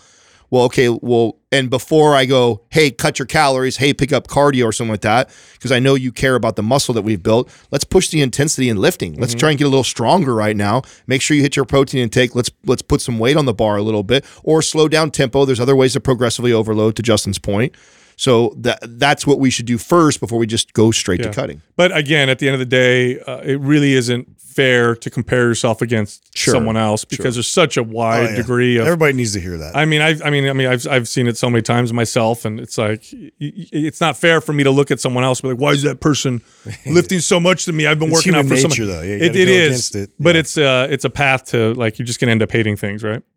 Our next caller is Cameron from Washington. Cameron, what's happening? How can we help you? Hey, how's it going, dudes? Thank you for taking my call. You got it. Yep. Yeah. So, my question is every 22 year old's magic question How do I build muscle if, for summer to look awesome and to look better than my friend who I'm in a competition with Yeah. uh, to, look, to look buffer? Uh, so, yeah, and the email question I had it's essentially three months to put, put on as much lean mass as possible. And my essentially what I want to know is what I need what do I need to know nutritionally and uh, programming. So right now I'm in MAPS Anabolic. Uh, just got done with phase one. Today's actually the beginning of phase two. I'm also running the No BS six pack formula alongside it. So uh, by the time I'm done with anabolic, I'll have six more weeks to follow up with another program. So, uh, what would you guys suggest? We're, Are you we're going to sabotage your friend? I was just gonna say, there's two ways to do this. Yeah, 'cause we can play dirty. You can look better, or you can make him look worse. Either way, uh, are you are you looking just for mass, or do you want lean muscle? Uh, lean muscle, um, pre- preferably lean lean muscle. Don't Okay. want to Yeah, get get- super ballooning, you know. getting shredded is going to make you look that way. That's I mean that's Always. yeah. So uh, to me, the focus I would be on right now because this is a sh- small amount of time. I mean, maybe for a month, I put you on like a short bulk, and then the following two months we we cut. Yeah. So, uh, but it, where's your body fat percentage? Any idea right now? So we both tested our body fat percentages uh, using the new U.S. Navy method, which is just waist and neck circumference, and it puts us both at like twenty-ish percent body fat, which not the most accurate in the world. I know. Okay. So do you have a so twenty percent for a guy? You, you basically you don't have any abs. You got kind of a little bit of a belly. Is that accurate? Because that, that body fat test sounds kind of interesting. Yeah, I got a little bit of flab in the stomach area, but Okay. like my back and arms are lean. Well, Adam, Adam's on point then. If you if you got lean you, in, in a three month period, the most dramatic change in how you appear is going to be getting lean. So I would do Maps Anabolics perfect. Do the three foundational workouts. Make sure you do the tr- the trigger sessions on the off days. Hit one gram of protein per pound of body weight, and I would keep sir. your I would keep your calories just below maintenance. So whatever your maintenance calories are, I'd bring it down eh, maybe two three hundred below that for the next three months. Hopefully, the idea is you build some muscle and burn some body fat. I mean, three months is a long time. I would actually probably. So you said you have six after you finish anabolic, we'll have six weeks, right? Yes, sir. So I mean, I I may I may finish anabolic in like a maintenance and the, or even a little bit of a surplus sometimes, and then actually do the cut for the last six weeks when you switch programs. So Switch- a more of aggressive cut for yeah, six weeks. yeah. I mean, you're going to switch programs and then go to a, go to a cut and then run sounds that, run that for six weeks because I, he's 185. I don't think he's uh, the the body fat. pers- I mean, you're if he was really overweight, then I would say run him through a cut for that long. But I think I think you could probably run anabolic, keep your calories at a, at a healthy place, not trying to cut yet, and then when you switch to the next program, which I either performance or aesthetic would be fine post that post that program. That's when I would transition into your cut, and then I would run your cut for six weeks. Yeah. Are you doing any cardio right now? Uh, no, sir. I work construction, so I get step. I I get more than enough uh, steps in a day, uh, cardio wise. Oh, good. Well, then then what I would do is just the final two weeks is I would start to get some cardio in there. Wait a minute. Hold on a second. Do you do you know how many calories you're eating every day? Are you tracking? Uh, yes. Um, I'm doing that unfortunate thing where you're good tracking five days out of the week, and then the weekends Uh, um, oh, there's your go a little off. Yeah, Yeah, that's know. what I figured. Tighten Uh, that up. Yeah. So okay. So if you're in a 500 calorie deficit Monday through Friday, and then you do what a lot of people do on the weekend, and you go, oh, I just ate a little more or whatever, you'll erase it easily, very easily. In fact, some people actually go and end up in a surplus because it's Saturday and Sunday. So you need to track every single day, and that right there alone, That just the weekends, is going to tighten And everything and up. honestly, that may be just you following maps to a T, committing to yourself. I'm going to track on the weekends and stay consistent on the weekends too. Uh, and then transitioning to another program after that, following that all the way, you should lean out. That I mean, that's it right You- there. I mean, you you you should. It's I and I'm assuming if you don't track on those two days, are you still allowing yourself like a drinking night or pizza and beer? I mean, is that happening right now? You're 22. I wouldn't be surprised if you are. You, you, you, yeah, you got it. Oh, yeah. Okay, bro. You're in if a- you if you want to win this competition, you want to look better than your buddy. You you just Yeah. you got to be the one who's willing to sacrifice You gotta that shit right it now. on, man. Yeah. I mean, Absolutely. it's that. I mean, that right there in itself. If you just literally, I mean, we don't even got to get crazy here. We don't got to get all technical and No, that's it right there. yeah, just just tighten up the weekends and be the one who's willing to sacrifice that for the next couple months. And that in itself, you will lean out and build muscle. Hit feed yourself, hit your protein intake, stay on top of your diet on the weekend, cut out all the garbage that you know you don't need to be doing already. And and you will. You'll lean out, bro. Did- are you? Are, is there is there money on the line? Did you guys bet something? uh, just our pride. Okay, well that's that's That's worth more money Yeah, that's a anyways. lot Get right 'em- there. make him wear a chicken suit or something. man. Yeah, that's a big deal. No, hey, listen, uh, Cameron, I'm telling you right now, I've worked with so many people, right? It, the weekend, people think, ah, five days during the week, I'm perfect. Saturday and Sunday, I'm kind of off. It's not that big deal. When I have them tracked, they end up in a surplus at the end of the week. Yeah, That's it- how it big of a away difference. from you real quick. Yeah, Yeah, don't try to like you're drinking. eyeball it. You'd be surprised just how far. Just tracking the weekend, I bet you that that alone is going to make all the difference in the world. Have you heard me talk about? And I don't know if you do this too. Do you also, if you take a day off of lifting, is it also on the weekend too? No, I I always um, lift. I have more time to lift on the weekends anyway. good. so Okay, good. Yeah, that's good. Yeah, just tighten the diet up on the weekend, bro. Okay, track it. Just be more consistent. He will. You'll beat him just from that. Yeah. Just following the programming and then running right into another program afterwards and staying. so con- I Go ahead. I have a question pertaining to the next program. Would you guys suggest? I know uh, typically you go performance after anabolic. Just that uh, different stimulus. Do you think? Because aesthetic is, it, it means it's in the name. It's more aesthetic focused, but performance because it's such a different um, stimulus than anabolic. Would that still just like keep the muscle and like No, as, I- as alongside doing the cardio, like you said? Yeah, considering the work that you do, I think you'll get better results of performance. I think going from anabolic to aesthetic with construction, you might actually be doing too much volume, to be honest with you. So go with performance. I think you'll get better results. Yes, sir. You got it, man. Thanks for calling in. Of course. Good luck, uh, man. Real quick, uh, just want to say real quick, um, if you don't mind, uh, the obligatory "you guys are awesome" type of thing. Hmm. Uh, yeah, I really appreciate everything you guys do out there, Sal. Or Sal, you talk about how you're thankful for the powerlifters you met when Yeah. you were a little kid. I feel the same way when I was introduced to you guys to your guys' podcast. Oh, I'm you. very thankful for everything Rad. you guys do. Appreciate it. Cameron, Awesome. if, Thank if you don't you. have Thanks, performance, I forgot to say this, by the way. If you don't have performance, we're going to send that to you, okay? Oh, I got it. I got it. Appreciate it. Yep. All right, brother. Thank you. Thank you so much. You got it. Yeah, I, I uh, people don't realize. I, I would literally have clients do this all the time, and then we would. Try, I mean, think about 500 calorie deficit, which is a that's a standard deficit for body fat loss, right? Five days a week, you end up with 2,500 calorie deficit. Saturday and Sunday, people are like, ah, I go off a little bit, and I would have them track, and we would end up like with a like thousand extra at the end of the week. Yeah. you know, it, it's so it adds This up, was- this and was- estimating it's impossible. This was Easily. me. This was me all through my twenties as a trainer, and I remember as a As a fitness expert. I yeah, and I actually remember this is how naive I was as a trainer. Even uh, I actually believed at that point in my career that the only thing that separated me. This is actually what drove me to anabolics. I believe that the only thing that separated from me from the guys that were shredded on the magazines were they were running anabolics and I wasn't. Hmm. I was uh, I my training and diet was so dialed Monday through Friday. And in my head, I really didn't fuck off that much on the weekends. Yeah. That it couldn't be that. It had to be these guys are on anabolics. And that was what drove me to first messing with anabolics. And I learned the hard way that it wasn't that because I didn't get great results just by taking anabolics. It wasn't until the BodyBugg and I had to wear that and I started actually tracking my food. so eye opening, right? And it Yeah. blew my mind. Now he says he works out on Saturdays and Sundays. What I found out about myself was s- I- if I wor- I worked as a trainer, so many times I was up at 4 5 o'clock in the morning during the week. Saturday and Sunday, I slept until 9 or 10 in the morning. Mm-hmm. And then that's also the day that I would kind of, uh, I'll get around. I finally ate at like 10 or Watch 11. for- football or whatever. Watch football, watch basketball. Maybe I'll have some pizza. Like, Drinking.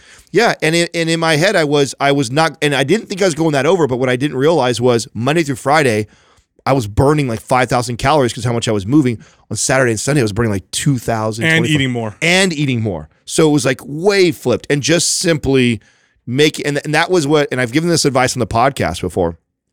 All of a sudden, I I said, okay, because I already automatically have good Monday through Friday, and I've I've dialed that in for so long.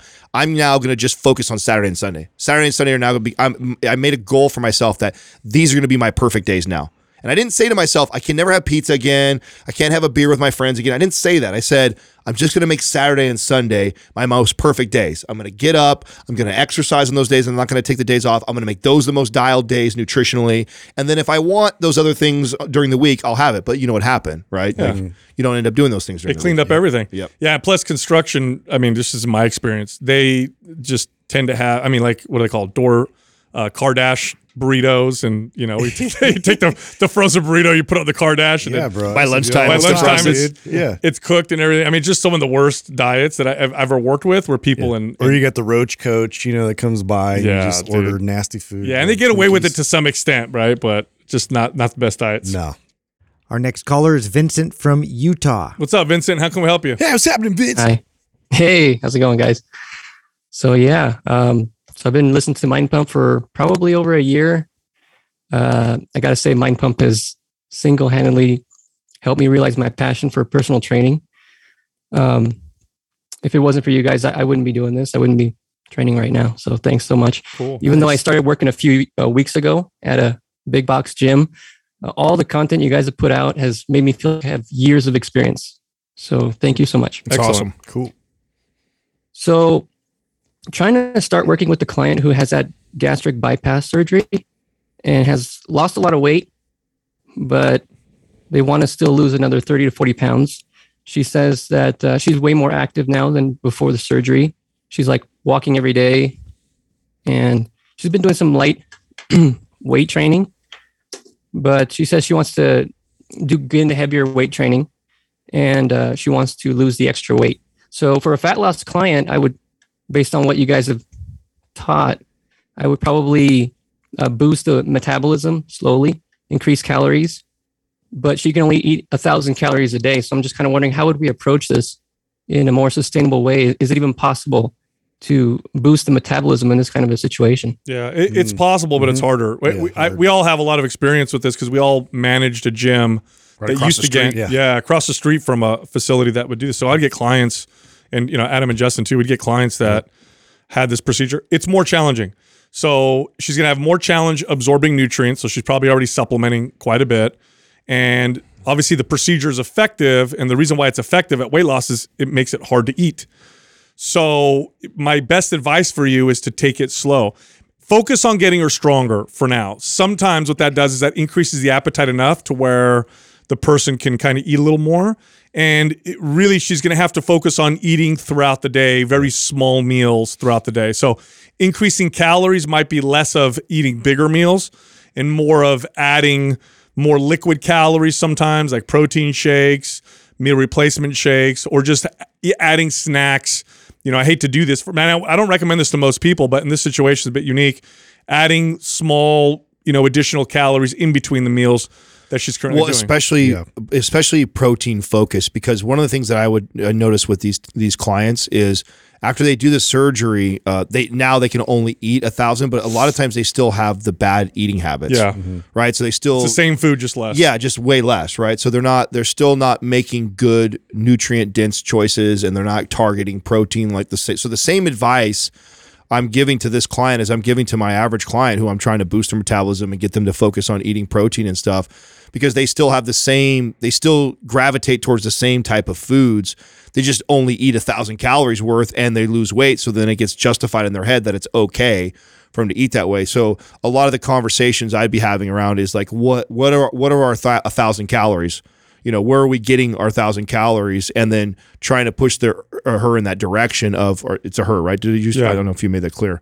Yeah. So I would put her push her in the direction of making sure that they're protein focused meals, and we may have to do what Sal's saying, which is the shakes and bar route because they're lower calories and they're easier for them to Easy consume. to digest. Yeah, and, that was uh, the first thing I would do is I had when I would work with people like this is I would have them just add we would start with adding a 30 gram protein shake. You know, whey protein usually if they can tolerate dairy well. It's thin, it's easy to digest. You can mix it in minimal water even, so it's like not a lot of volume.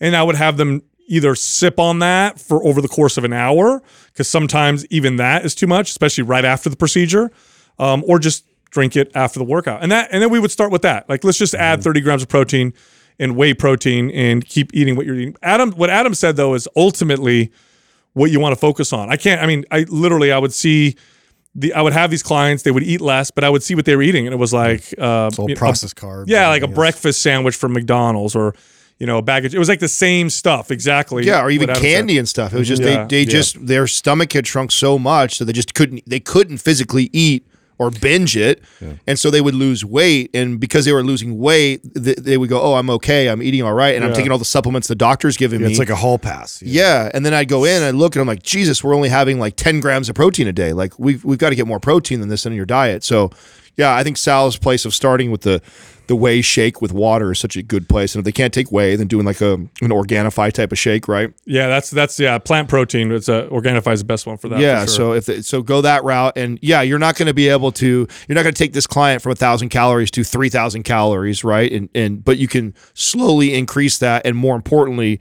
make better choices, and then continuing to follow one of the programs and sending that signal to build muscle. Yeah, but fo- really focus on getting her stronger. You know, yeah, with the basic movements, that's where she's going to see the most, the best results. Right, strength. Um, so if we have time, I have one last question for another med- another client with another medical condition. Okay. All right. So I just acquired a new client who has PCOS. Are you guys familiar with that? Yes. Mhm. So sh- obviously she she is actually very strong. She's actually powerlifted in the past, but her issue obviously affects her hormones, and um, because we know that they regulate pretty much everything in the body: fat loss, muscle gain. hmm What would be the best approach for someone with PCOS if their goal is fat loss? All right. This is general. Okay. I'm going to give you because it could be very different from person to person. Also, we're not doctors. I do have some experience working with polycystic ovarian syndrome.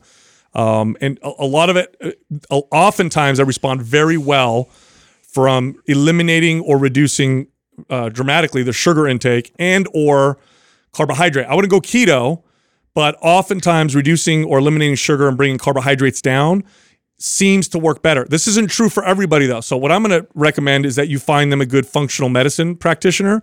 Um, one of my favorite, Dr. Becky Campbell's really good. She's got a great podcast called Health Babes. You can refer this client to that podcast. Really good.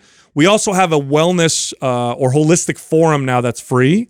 Um, and it- what's the name of it on Facebook, Doug? I always forget. MP Holistic Health. MP Holistic Health. Have them site. It's free, so anybody can go on, and we're keeping it free for now. Have them go on there every week, uh, or I believe every week, or every, or, or is it twice, a twice month? twice a month the Thank you. doctor goes on there does live There questions that they're answering the audience and then every day the staff is on there actually answering people that are messaging inside there so and it's super absolutely valuable resource yes for you. that, that so that's where i actually haven't had a client with this so i would have deferred out i would have deferred out to probably stephen cabral and the forum that we have which this is part of the reason why we've partnered up with him is to help clients like Get this you guys because this is answers. even above my pay grade Yeah, but again, I have I do have some experience, and usually it was like cutting sugar, reducing some carbohydrates from a dietary standpoint, um, and they would see and we would see some pretty good results. But this is uh, this is a situation where you want some individual attention. So, and as a trainer, Vince, I'm gonna tell you this, and I've said this to many trainers. One of the most valuable things you can do is have a trusted network of practitioners maven. That are experts in areas that you're not that you can send people to. What you don't want to try and do is be the guy who has all the answers because you're not going to have all the answers. So it'd be you know my advice to you is find a good functional medicine practitioner you develop a relationship to that you can refer to have a good you know correctional exercise specialist have a good hormone specialist that way when you run into these situations you could say oh i got the right person for you and i work with them and then we'll work together to help solve this for you and it just makes you so valuable You got all that with us. That's part of why we built that. It's Yeah. it's for to support our trainers in our community. So make sure you, if you're not in also the hormone one, you should be. So those are two free forums, and as a trainer, there's it's just a wealth of knowledge for absolutely free for you. Yeah, I'm actually in the the, the private forum too. oh Awesome. perfect There you go. dude. Yeah, Awesome. Um, I actually have a lot of your programs. cool. Um, Prime, Anabolic Performance, Aesthetic Split, Kettlebells for Aesthet- Aesthetics. So I'm yeah, I'm, I feel like I'm I'm like I said, I'm only three weeks in, but I feel like I'm set for the next decade or two. all right man well good Awesome. yeah Yeah. good keep doing it Yep. appreciate your call Thank you so much. You got it. Yeah. I, you know what's funny is that I, I hear so many. I've had so many people message me and say that they became trainers because because of us, and we usually rad. tell people it's the hardest, not I that, not a place to make a lot of money. Like, I don't know. It's super hard. You're hard. real It's- passionate. yeah, Uh, no. So we That's must. great though. I mean, it just shows that there's a lot of people out there that are passionate about helping others. That's what it is, regardless. and I we- think they hear our passion. I think we make for- it clear that there's not a lot of money. lot I of mean, you money. can make a living, right? But I mean, uh, this is just hard. another example of of highlighting the resources that we have out there for everybody. I mean, that's what we're Um, trying to do because uh, we're not functional medicine practitioners, No, and we can. I can give you, you know, what I've seen in some of my clients, but I'm not Dr. Stephen Cabral. I'm not Dr. Becky Campbell. I'm not. Oh yeah, and all the we with. tests you can refer them to, and just get that kind of like real like, uh, uh, uh, uh, uh, man, what am I trying? Not subjective, but objective. Yes, data. Yeah, yes, that's the word I yes, yes. looking. Because it can be different from. I mean, usually, you know, it's like, oh, testosterone's too high in this woman, and sugar affects them a particular way, and, Yeah. but it's not always that way. So, Our next caller is Gabriel from Kentucky. Gabriel, what's happening, man? How can we help you? Hey, how you guys doing? Good. Um, Ask God. Uh, so I wanted to know how I could optimize uh, my total testosterone. Um, I'm 19 years old, and I recently got some lab tests, and my total came out to 323 nanograms per deciliter, and my uh, uh, percentage of free testosterone was 2.8. Um, and about a week ago, I retook the test and I retook the lab, and my testosterone went up 26 points, and my uh, free testosterone has almost uh, doubled in a way. It's 2.34. Okay. All right. So you're you're 19 years old. So I'm going to cover the common offenders for for people your age with uh, who have who are experiencing lower testosterone. Okay. So uh, number one, Way too much masturbation. That increases testosterone. I was What are getting there. No, no, no. Let's You're let, busted. You're busted. Go, let's not go there yet. let's not go there yet. So, so a few different things. Uh, number one, good consistent sleep every night, not just most nights, but consistent every night. Nothing will crash testosterone like poor sleep. So you want to aim for eight hours, but not just eight hours in bed. Quality sleep. So an hour or two before, turn off your electronics. Um, that's the ideal thing. Or wear blue light blocking glasses. Be Okay. consistent with that. Too. Very consistent. Okay. So that's number one. Number two, get sunlight every single day. So don't stay in, you know, on your computer or in your room. Try to get an hour of sunlight every single day. Number three, lift weights, but don't lift weights too often. Um, I see in your question here that you train five to six days a week um, and you're doing uh, three times a week of three times. cardio. Do, listen, three days a week, full body. That's it. Maps anabolic. Yeah, Got ma- it. MAPS anabolic, three days a week, full body. Uh, how tall are you and what's your body weight? I am 5'11 and I weigh like 205 pounds. Okay. A little bit of cardio is fine. I don't care. That's that's perfectly fine. But lift weights three days a week, MAPS anabolic, just do that. Keep your protein intake high. Don't get your fat intake too low and, and just eat a general healthy diet. Those things alone tend to make a tremendous difference with testosterone levels, especially for for young men your age. Because a lot of guys your age, you stay indoors too much. Uh, you're you're watching a lot of you know you're on electronics quite a bit. Sleep is terrible, um, and that's where you tend to see the issues. So do that for two or three months, and then see what happens with your testosterone levels. In my experience, uh, I've worked with kids your age, and we've done stuff like this, and we've seen them double their testosterone levels. Okay, if you indeed do have hormone issues, uh, you'll know after three months of doing that consistent. And then at that case, I would I would refer you to a specialist, but not until you do those things. What you don't want to do is go see a specialist if you're not doing those things because it's really only reflecting your lifestyle. And I see you're already taking vitamin D and zinc and ashwagandha already. Uh, uh, there's not much to add to what Sal's saying. I think before you go out and spend any money on something crazy or buy any like testosterone booster type bullshit supplements, check all the boxes that he's saying. I think the big one that jumps out to me is the training five six days a week. Uh, you, I mean, training MAPS Anabolic, which we'll send. If you if you don't have MAPS Anabolic, we'll send that over to you. Do you have that by chance or no? I do not have that. Okay, so we'll we'll send that to you. Follow Maps Anabolic, and I think uh, that alone. And uh, do you track actually your macros at all right now? Uh, yes, um, I have a hundred and eighty grams of protein, um, nine hundred to ninety grams of fat, and I'm rocking like two hundred grams of carbs. Okay, That's, good balance. Yeah, that's that's not bad at all. Um, so keep doing that. Look at the sleep. Look at the sunlight, and and watch the training. Overtraining is uh, also Generally, that's what I noticed from you know uh, clients that have been in your age range is just the recovery isn't really a thought. So uh, it's always more is better. And if you even like just pull back a bit, do your three times a week of, of hard lifting, and then allow your body to recover, rest, get good sleep, get good sunlight. You know, a lot of this stuff will kind of turn around. And along the lines, back on the sleep talk, like, because one of the things I re- I remember when I'm your age, what I was really bad about um, was being consistent, like with the time that I went to bed. Like it, it was so Yeah, like, I could easily have one point. one night where and, and just I I would still get six to eight hours, but I'd have one night where I went to bed at midnight, another night where I went to bed at ten, another night I might stay up till one. You're making yourself jet lagged every other day. Yeah. So even though I might be getting six to eight, the six to eight wasn't very quality mm. because my body wasn't it wasn't on this clock. It was completely being disrupted all the time and didn't know when I was supposed to be resting. And even though you might be getting the the total time, the quality of the sleep might be hurting based off of how inconsistent you might be with the times that you go to bed and you wake up. That simply dialing that in can make a big difference. Also, too. if you yeah, if you take pre workout, you take a lot of caffeine. You got to consider all that with like you know the timing of that and how much that may be impeding on your actual sleep and the quality of it. Yeah, at your age, typically the body's very responsive to these types of things. And if I'm talking to a 45 year old, it's I mean I've, I, we can typically raise testosterone, but I'm usually looking at like a you know if I if I really crush it, 40 percent increase in testosterone. But at your age, you're, you you you have a tendency to be more responsive. So give that a chance, and then after being consistent, don't judge it until you're consistent with those things for a few months. And then after that, if it's still, you know, if it goes up to 400, barely moves up, then I would go uh, talk to a specialist. Now, you said you already doubled your free testosterone. Was that just from taking supplements and, and paying a little attention to Um, those things? What I did was I actually for my free testosterone instead of going six, I started going five days, and um, I kind of held back on some of the cardio, Yeah. um, but I trained more. When I did go to the gym, it was more intense. yeah. I, I, I, MAPS anabolic, dude. Yeah. That's the program you got to follow.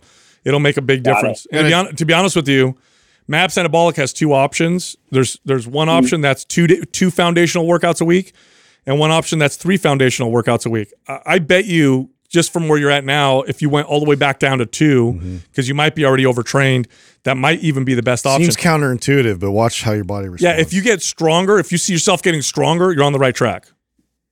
Got it. All right, man. Thanks for calling in, buddy. All right. Thank you very much, guys. You got it. All right, man. Yeah, it's a very common one is the overtraining. And that'll, you know, testosterone's so responsive. Well, especially if he he already saw that just by backing off cardio right away, he had a response. Exactly. it's so funny, like the body trying to tell him, like, Yeah, it's like knock, knock, knock. yeah, you're on the right path. Keep going that direction. You Yeah. know? I, two's really. I mean, I don't know. I think he's going down to three. He's he went from six to five. If he goes from five down to three, I think he's going to notice a huge difference. You know what though? I've trained a lot of. Uh, at one point, I had a lot of like kind of teenage clients that were in that like, oh, it's hard for me to gain muscle, and it's like I, I would do two, and I train a lot of clients two days a week. It just worked out that way, and if they did an extra day, they would do it on their own. But I trained, and I'd see like these really good, consistent strength gains very consistently. Shit, I trained Doug that way for a year before well, he so moved up. I, I days. agree. Like kids like me or hard gainers like Doug, right, or people that think they're hard gainers like us. That was that was the answer for me. He's all he sounds like he's trying to lean out, right? So he's a little over two hundred pounds. Yeah, because his 5'10". testosterone though is getting hammered. That's where I'm I'm I'm a little careful. Yeah, no, we I could always add. You know, I what mean, I would what I would Mm-hmm. rather see is cut out all the cardio and go three times a week of training. that's another option. I mean, instead of going down to two days of lifting and then still letting him do the cardio, I'd rather say, hey, let's lift three days a week and drop your cardio completely, or switch your cardio to just walking. Yeah. That's what I, I mean, because I think that three days of lifting isn't going to be that bad on him. I'm based off what he's eating calorie wise, calorie wise, his macros. He's supplementing. He's says he's getting rest. Like, I don't know. I think that I think the going down to three. Yeah, but I'll tell you something, dude. You have a 19 year old that tells you, "Yeah, I'm getting good I, sleep." I mean, I know. Well, That's- that's, why I think we all. I sleep think we all picked up on that. That's why everybody kept fucking circling. the I thought I had good sleep. You know what it was? Is I could get away with crappy sleep. Like Yeah. looking back, I did not. Well, that's why I brought up the on blacked out. the different because I I, I thought I got good sleep too because I got six to eight always. But what I realized now is like how incon- like I said, I could one night I go to bed at two in the morning, another night I go to bed at ten. Like you know what I'm saying? Like, Plus the attitude, right? It's like I'll sleep when I'm dead. yeah, and I was mucking out on video games for the last three hours of the night. You know what I'm saying? You can't think I, I, I was so stimulated trying to go to bed. Like so, yeah. There's a lot of things like that, and you think as a kid you're doing fine because you feel okay. Totally. Look, if you like the show, head over to mindpumpfree.com and check out our guides. We have guides that can help you with almost any health or fitness goal. You can also find us all on social media. Justin is on Instagram at mindpumpjustin. Adam is on Instagram at mindpumpadam. And you can find me on Twitter at mindpumpsal. Thank you for listening to Mind Pump. If your goal is to build and shape your body, dramatically improve your health and energy, and maximize your overall performance, check out our discounted RGB Super Bundle at mindpumpmedia.com. The RGB Super Bundle includes MAPS Anabolic, MAPS Performance, and MAPS Aesthetic. Nine months of phased expert exercise programming designed by Sal, Adam, and Justin to systematically transform the way your body looks, feels, and performs. With detailed workout blueprints and over 200 videos, the RGB Super Bundle is like having Sal, Adam, and Justin as your own personal trainers, but at a fraction of the price. The RGB Super Bundle has a full 30 day money back guarantee, and you can get it now plus other valuable free resources at mindpumpmedia.com. If you enjoy this show, please share the love by leaving us a five star rating and review on iTunes and by introducing Mind Pump to your friends and family. We thank you for your support, and until next time, this is Mind Pump.